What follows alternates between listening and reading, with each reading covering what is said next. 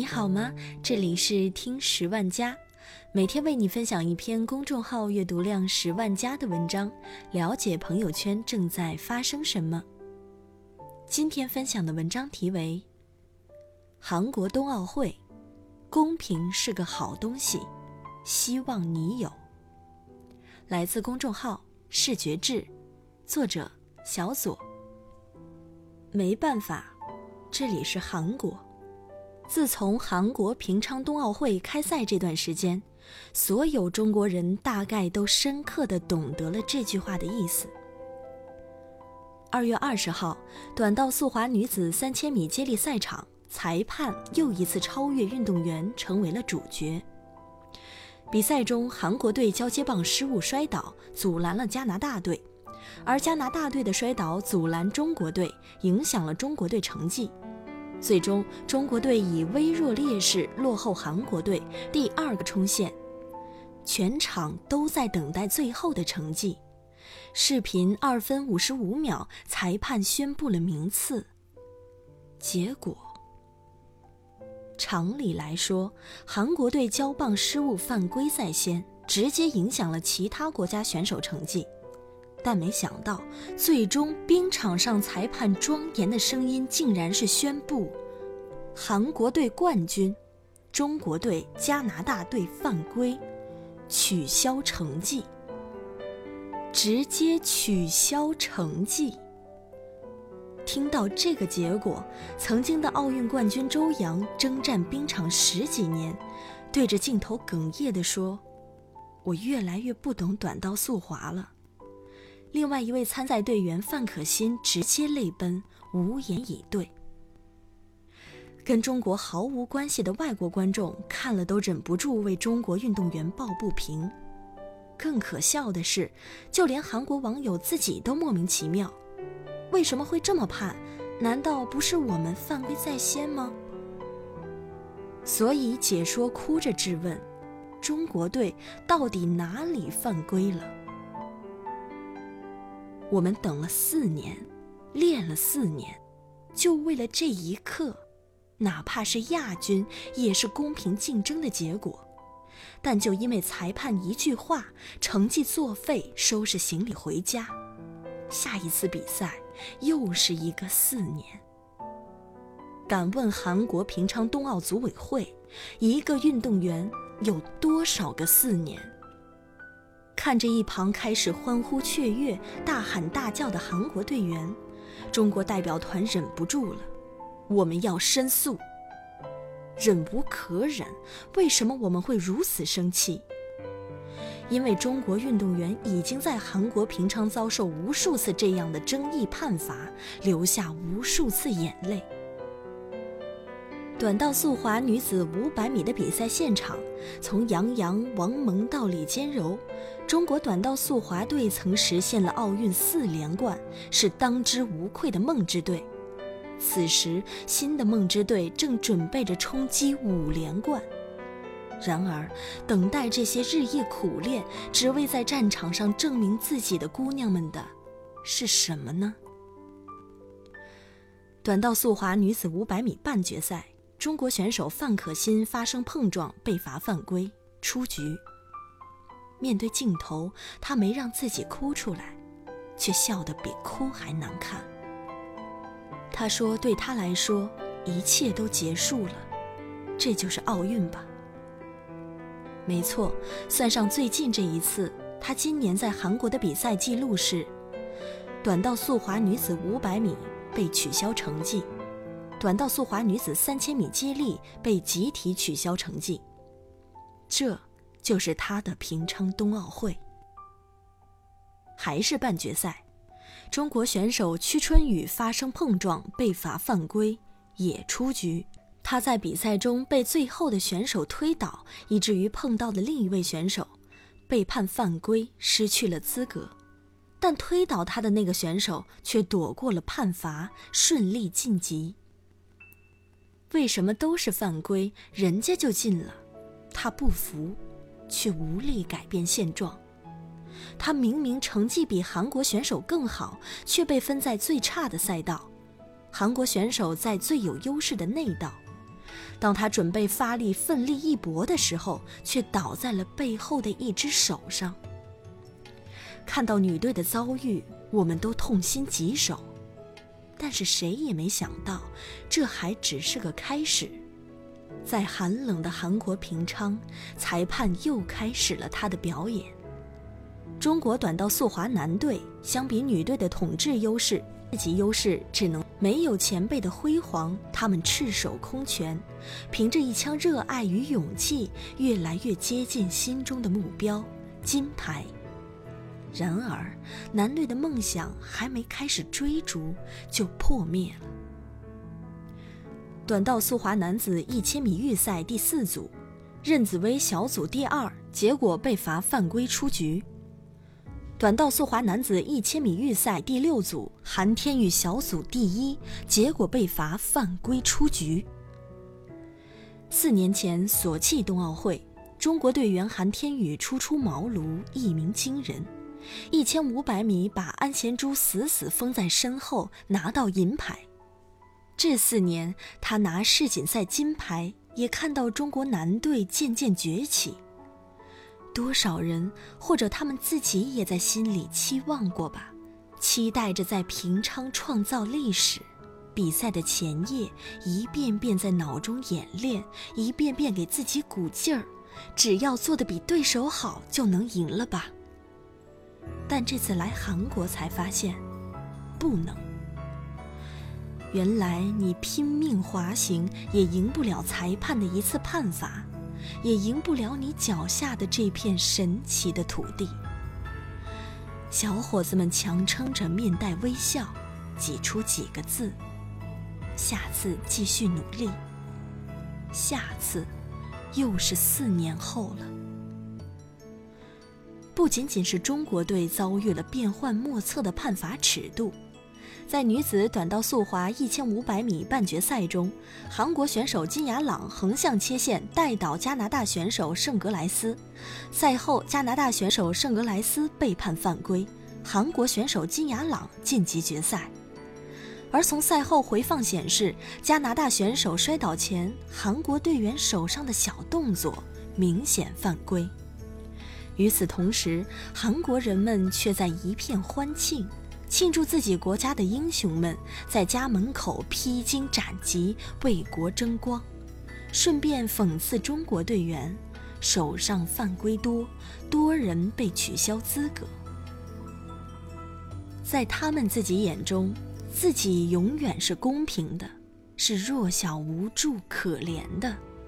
可事实呢？真的是这样吗？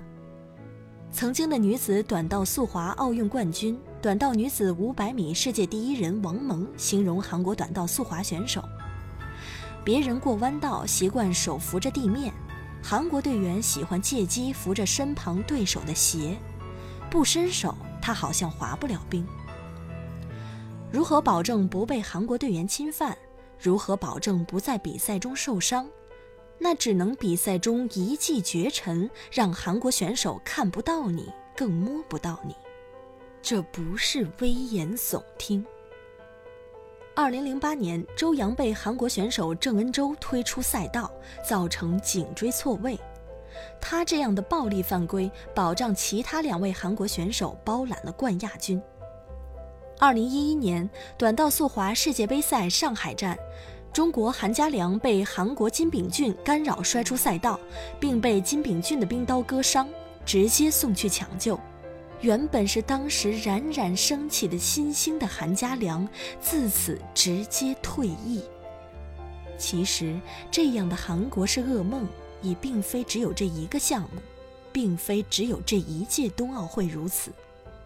二零零二年日韩世界杯，韩国队黑马一般在众多豪强中获得第四名，被他们称为奇迹，仿佛当作骄傲回味。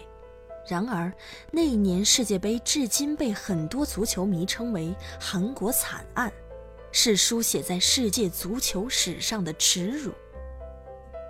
八分之一决赛，韩国队遭遇夺冠热门意大利队。开场没多久，意大利队的球员已经是这样了，但意大利人没有放弃，他们在一百零四分时被韩国队犯规，本应获得一个点球。然而，意大利人没想到，等待他们的是一张红牌。当家球星托蒂直接被红牌罚下，意大利队因为十人应战，最终败北。同样是夺冠热门的西班牙队，决心吸取意大利队的教训，他们用精湛的脚下技术躲过了一次次韩国队的肢体碰撞。但没想到，裁判太会玩了。西班牙队的两个进球直接被吹无效，一次几乎必定能进球的进攻被裁判吹停，甚至为了不给西班牙队任何机会，提前响哨结束了比赛。后来，意大利和西班牙队先后在国际赛事夺冠，然而对于那些老将，对于很多运动员来说，却再也没有机会弥补这次世界杯的遗憾。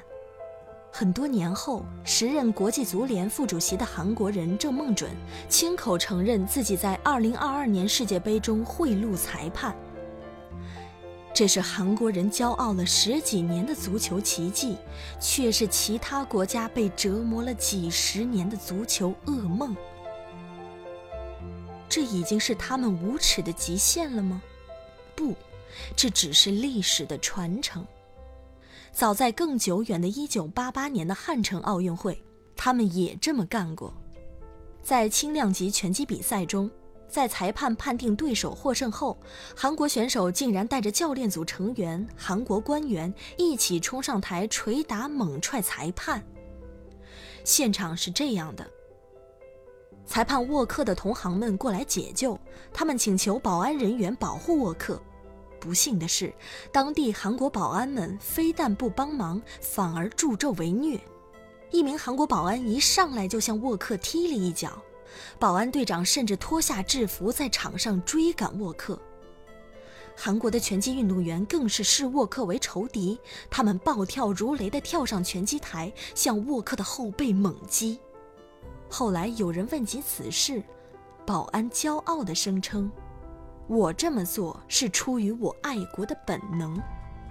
乒乓球赛场上也发生过这样的故事。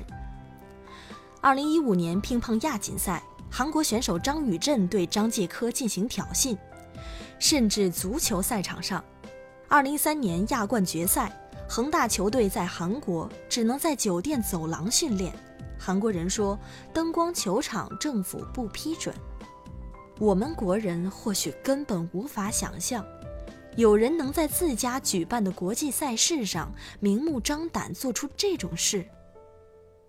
但有的人不仅做了，而且骄傲地做了。看来，人性真的限制了我的想象力。真想对韩国说一句：干脆你们自己开场冬奥会吧。一场比赛。对任何运动员来说都是宝贵的，都想要堂堂正正在赛场上一较高下。多年努力在此一战，输了就一起扛，赢了就一起狂。一位裁判对任何比赛来说都是重要的，短短几秒钟的判罚就可以天翻地覆。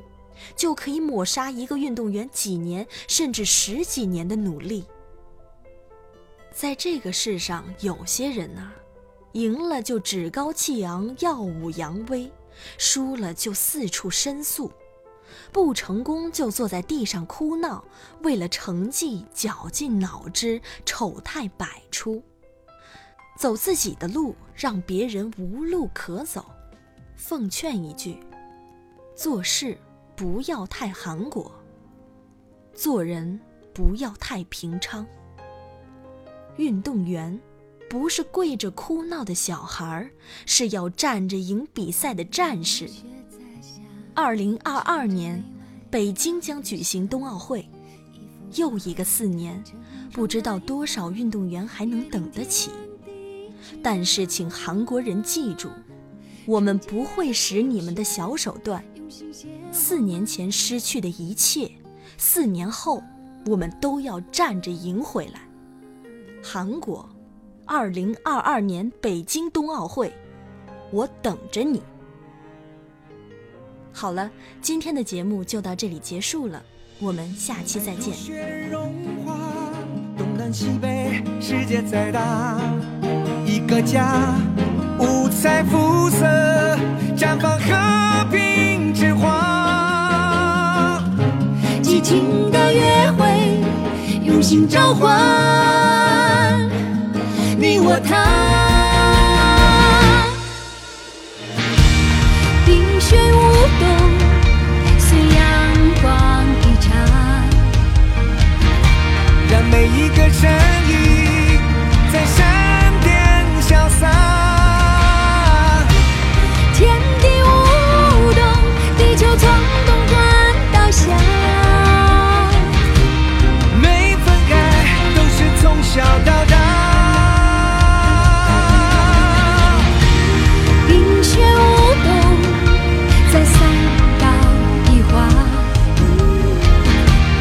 每一个梦想能勇往直达，天地舞动，世界始终是繁华，梦里回首，复兴的。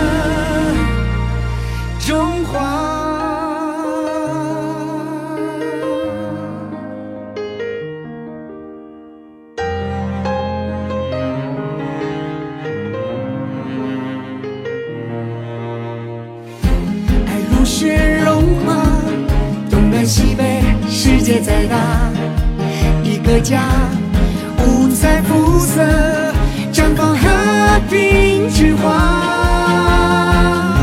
激情的约会，用心召唤你我他。